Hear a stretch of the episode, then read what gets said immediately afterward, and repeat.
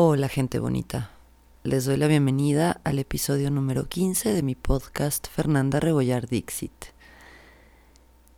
Este es un episodio distinto, más íntimo, acompañada por supuesto de Cleo. Es un episodio en donde estoy cambiando radicalmente la forma de hacer mi podcast, así que estoy pues no incómoda, solo más expuesta quizá. Estoy en casa y estoy grabando con un equipo pues bastante más profesional. Yo soy un animal de costumbres, de ideas fijas. Es como este mito urbano de que al cortarle la punta al pepino y moverle y hacerle chaca, chaca, chaca, chaca, no se va a amargar y ya nadie se lo cuestiona y yo lo hago y el pepino siempre sabe bien, entonces bueno, son esas creencias populares que, que vamos arraigando lo mismo con otras ideas, ¿no? Yo soy de ponerme los audífonos para grabar de cierta manera, pero no me gusta escuchar mi voz, etcétera, y ahorita estoy experimentando con las herramientas que tengo a la mano en este momento. Me voy de lleno al tema que quería platicar, que es acerca del placer. Estamos muy acostumbrados a entender el placer únicamente como sexual, amoroso. Estamos muy enfrascados mentalmente en que quizá la comida, pero no en exceso porque eso ya es pecado y no vemos el placer en todos los otros aspectos de la vida. Yo encuentro muchísimo placer en estar grabando y editando y musicalizando y produciendo este espacio, este podcast. Y entiendo que muchos de nosotros también hacemos actividades que no nos causan placer. Yo lo he hecho también. Ahora he decidido de forma consciente que lo que yo hago sea placentero y sea estimulante para mí y no tiene que ser con esa connotación sexual. El placer, insisto, está en todos los aspectos de nuestra vida. Se trata de disfrutar. Hemos hablado del placer con la comida, pero todo lo demás es tabú. Yo les he hablado también de la pasión que de pronto siento al hablar con algunas personas cuando me hablan de su trabajo o a lo que se dedican. Bueno, esa es la pasión que yo siento cuando hago esto. Y es estimulante. Es una estimulación del kundalini porque pasa por todo el cuerpo hasta que se eleva en la mente y resulta placentero. Estimulante y placentero en todo el cuerpo. Y es, sí quiero seguir haciendo eso por el resto de mi vida. Eso es lo que deseo. Porque además de ser algo que me estimula, tiene una intención sanadora, que es mi terapia, y por el otro lado tiene la intención de compartir la idea de que podemos pensar de forma diferente y cambiar los paradigmas que hemos estado acumulando a lo largo de nuestras vidas. El placer es tabú y no nos atrevemos a explorarlo. Ni siquiera nos atrevemos a explorar de forma sana y saludable nuestra propia sexualidad. Cuando yo era adolescente teníamos que hacer todo un proceso socialmente aceptado para salir del closet y casi siempre era primero decir soy bisexual porque era la puerta de entrada a abrir la mente de nuestro entorno, pero muchas personas no abordaron esos temas con sus familias sino hasta muchos años después, porque ni siquiera se atrevieron a pensar en otra posibilidad desde un inicio. Y son los temas de, de, es que fulanito salió del closet. ¿Por qué hay que salir del closet? ¿Por qué hay que estar enclosetados? Yo veo frente a mí las generaciones que, que llegan, los adolescentes en estos momentos, que tienen una libertad de pensamiento mucho más amplia y todos los chicos con los que yo he platicado tienen ya una definición de por lo pronto soy bisexual. Porque no me voy a limitar a nada voy a explorar todo y no me voy a limitar ni me voy a definir en una casilla. Y ellos ya ni siquiera tienen que salir del closet. De pronto he escuchado anécdotas de, pues cuando yo le iba a decir a mi familia, Me dijeron, sí, ya lo sé, no tienes nada que decirme. ¿Por qué? Porque somos nosotros los millennials y la generación X quienes luchamos porque no fuera necesario vivir adentro del closet y tener que salir de él frente a la familia, frente a los amigos, en el trabajo. Ya hay todo un movimiento colectivo de concientización con respecto a este fenómeno que es la diversidad humana. Y digo fenómeno porque porque es algo que sucede, pero que hemos decidido relegar de nuestras mentes como algo extraño o fuera de lo común. Pero ayer justamente reflexionaba con mi compañero, entre las minorías nos vamos cobijando porque vamos entendiendo que no somos raros, que lo raro es pretender una normalidad, porque no somos normales, nadie es normal, no tenemos por qué ser normales, seguir una norma. Es encasillarnos en llevar un uniforme y en llegar a ciertas horas a la escuela. Es lo mismo, es el sistema escolarizado que tanto les digo que me desespera. Es el mismo sistema que nos implantan en el trabajo y entonces tienes que ir vestido de cierta manera y tienes que cumplir con un horario y una serie de situaciones con respecto no solo al trabajo, sino al país y los impuestos y demás. Y estamos acotados a que la experiencia es así y ya. Y si no tenemos un trabajo, ¿cómo obtenemos dinero? ¿Y el placer qué? ¿Por qué no hacer algo que te apasiona, que te resulta estimulante y placentero? Se trata en estos momentos de no seguir las expectativas anteriores, de las generaciones anteriores. Se trata de seguir nuestros instintos y nuestros placeres y nuestra intuición y nuestra necesidad de que las cosas cambien. ¿Por qué no dedicarnos a lo que queremos? A lo mejor sí, no va a ser fácil a la primera, nada es fácil a la primera, tampoco tener un trabajo es fácil a la primera. Y si has dejado de trabajar un tiempo y de pronto quieres volver al mercado laboral, es dificilísimo que te vuelvan a contratar. Yo lo experimenté y fue cuando dije, ¿por qué sigo intentando entrar en un sistema que me rechaza de entrada? Porque yo, dos puntos porque yo reflejo una serie de situaciones que ni las empresas, ni los colegios, ni la gente para la que yo podría trabajar de forma, comillas, normal, les interesa tener una persona como yo. Entonces, ¿por qué seguir tratando de hacer eso que además tampoco me causa placer? No, no es mi hit, por supuesto que no es mi hit estar contestando llamadas en un call center. Tampoco es mi hit en estos momentos estar dando clases porque uno, estamos en pandemia, dos, estoy en contra de la estructura académica. Y cuando digo que estoy en contra, tampoco es que esté buscando derrocarla y destruirla nada más porque sí. Hay todo un fundamento de por qué estoy en contra de ello. Por ende, no voy a someter mi autoexpresión y mi placer general en la vida para atender las necesidades de un sistema en el que no creo. En esta pandemia nos hemos demostrado entre todos que somos perfecta y absolutamente capaces de sobrevivir, ayudándonos entre nosotros. Pienso que inclusive esto se sentó muchos años atrás, con el terremoto del 85 aquí en México, por ejemplo. Fue un momento de unión que nos demostró que entre todos podemos hacer las cosas y hacerlas mejores y ayudarnos y salir de una crisis. Y se repitió en 2017 cuando volvimos a tener el terremoto.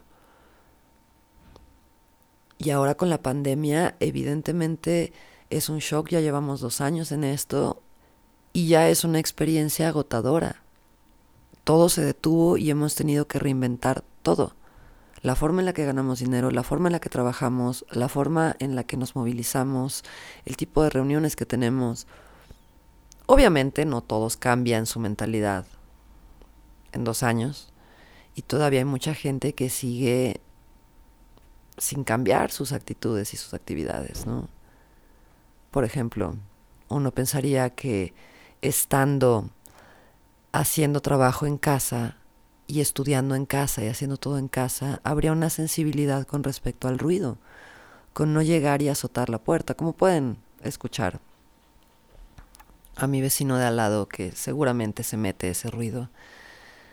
No hay esa sensibilidad porque no hay esa empatía.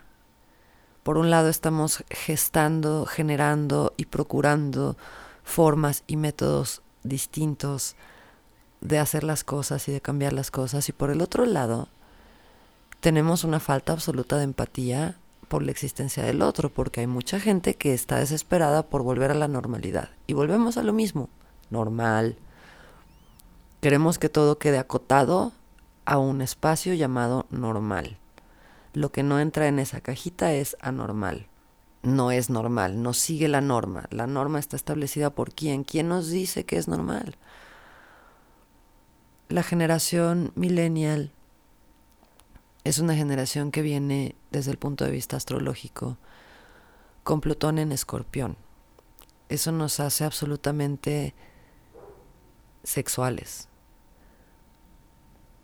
Somos una generación que fueron la mayoría de mis compañeros de edad y de vida que fueron padres muy jóvenes, que entre los 18 y los 20 años ya estaban emprendiendo una aventura de paternidad. Y fue como una gran parte del entorno social y una más pequeña que no tuvimos hijos, que decidimos que no era por ahí todavía, no en ese momento, o que quizá, como en mi caso, no podíamos, pero que generacionalmente buscó acortar esa brecha con la generación siguiente de nuestros hijos. Y yo ahora tengo la oportunidad de maternar en colectivo a un muchacho de 15 años. Puedo ver el reflejo y la diferencia entre, claro, sí, yo también tuve 15 años y me pasaba esto y experimentaba esto y la vida se veía muy distinta, por supuesto. Pero no es el mismo mundo que está viviendo él al que estaba viviendo yo. El tipo de experiencias y situaciones, aunque inclusive en un portal temporal suceden en el mismo lugar, son completamente distintas. Él está viviendo un mundo al que nosotros apenas le estamos terminando de entender pero va cambiando, entonces cuando terminamos de entender una cosa ya cambió. Y viene este quiebre, como les decía, de la generación anterior, la generación X, nuestra generación, para que ellos tengan la posibilidad de experimentar este mundo con placer y con bienestar y sin trauma y sin dolor. Porque yo pienso que no es necesario experimentar todo en carne propia para entenderlo. No es necesario someterse a todas las experiencias si existen formas de comprenderlas desde otro punto de vista, desde la sabiduría. Claro, si yo dudo algo, puedo llegar y decir, a ver, ¿qué está pasando aquí? Lo analizo, lo estudio y obtengo mis propias verdades. Y ese es un poco el planteamiento de lo que de lo que quiero decir con esto podemos experimentar una proporción, digamos, de esta vida, porque es un pedacito. Eso no quiere decir que no vayamos a experimentar todo. Pero estamos como acotando la experiencia solo a esto, solo a eso, y tampoco la estamos disfrutando.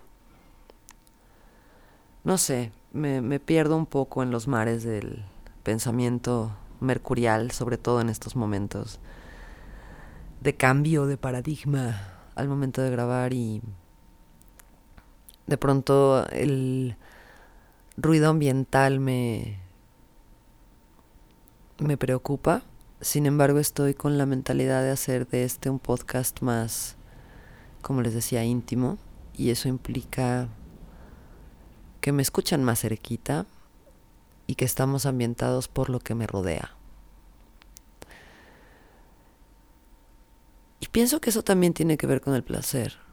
Disfrutar nuestro entorno sin verlo como algo agresivo. Frente a la casa pasan muchísimos de los autos de aquí del conjunto donde vivimos. Porque estamos en la salida. Y suele ser muy molesto cuando queremos grabar. Porque estamos buscando la perfección. Porque las generaciones anteriores han establecido un nivel de perfección auditiva. Pero esto aquí es más honesto.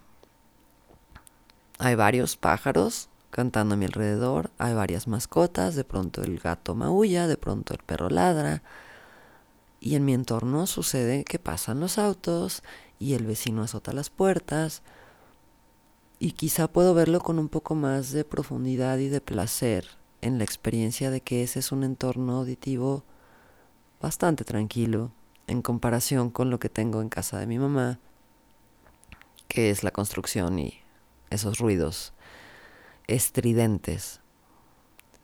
De alguna manera una de las situaciones me hace apreciar la otra de una mejor manera. Se trata de ser más venusinos,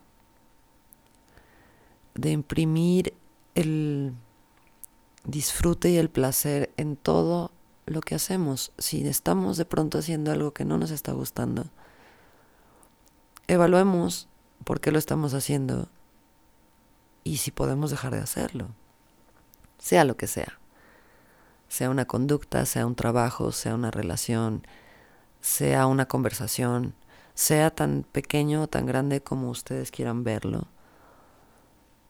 Pero no tenemos por qué estar experimentando cosas que no nos gustan. Pienso que los tiempos ya no están para eso. Pienso que estamos en un momento privilegiado de toma de conciencia para vivir mejor y más bonito. Y eso no quiere decir caer en los excesos, porque estamos también muy acostumbrados a asociar placer con exceso.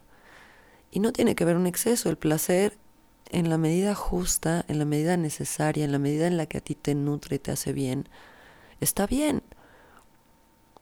Y ya, Estamos tan acostumbrados a que el placer es algo que viene a cuentagotas que cuando llega nos excedemos. No, no es necesario. Podemos vivir mejor y más bonito disfrutando de todos los aspectos de nuestra vida. La gente que fumamos, por ejemplo, de pronto prendemos un cigarro ya nada más por hacerlo, por la costumbre, por la dinámica diaria, porque ya termina de comer y toca, porque es la siguiente actividad y realmente cuántas de esas fumadas disfrutamos a lo largo del día. Realmente cuántas veces prendemos el cigarro y saboreamos el tabaco y decimos, sí, qué bien, mm, me hace sentir rico. Prácticamente ya no.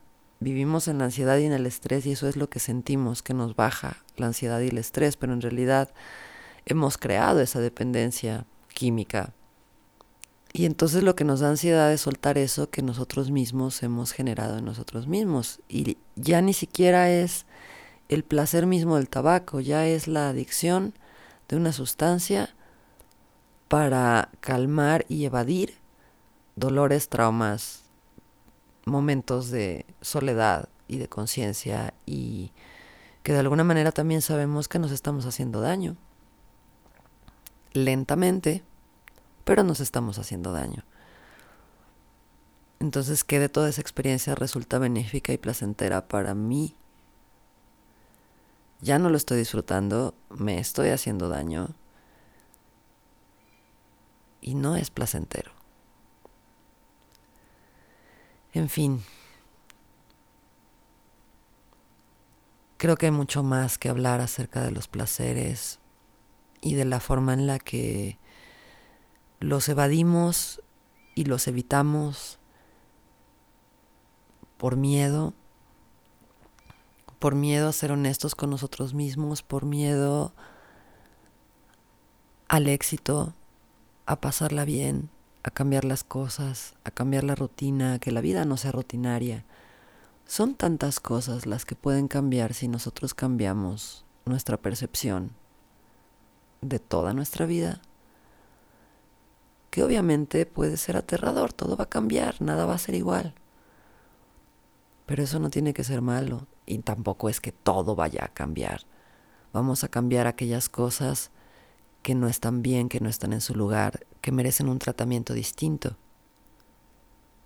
y que a través de una percepción distinta se vuelve mucho más placentero todo.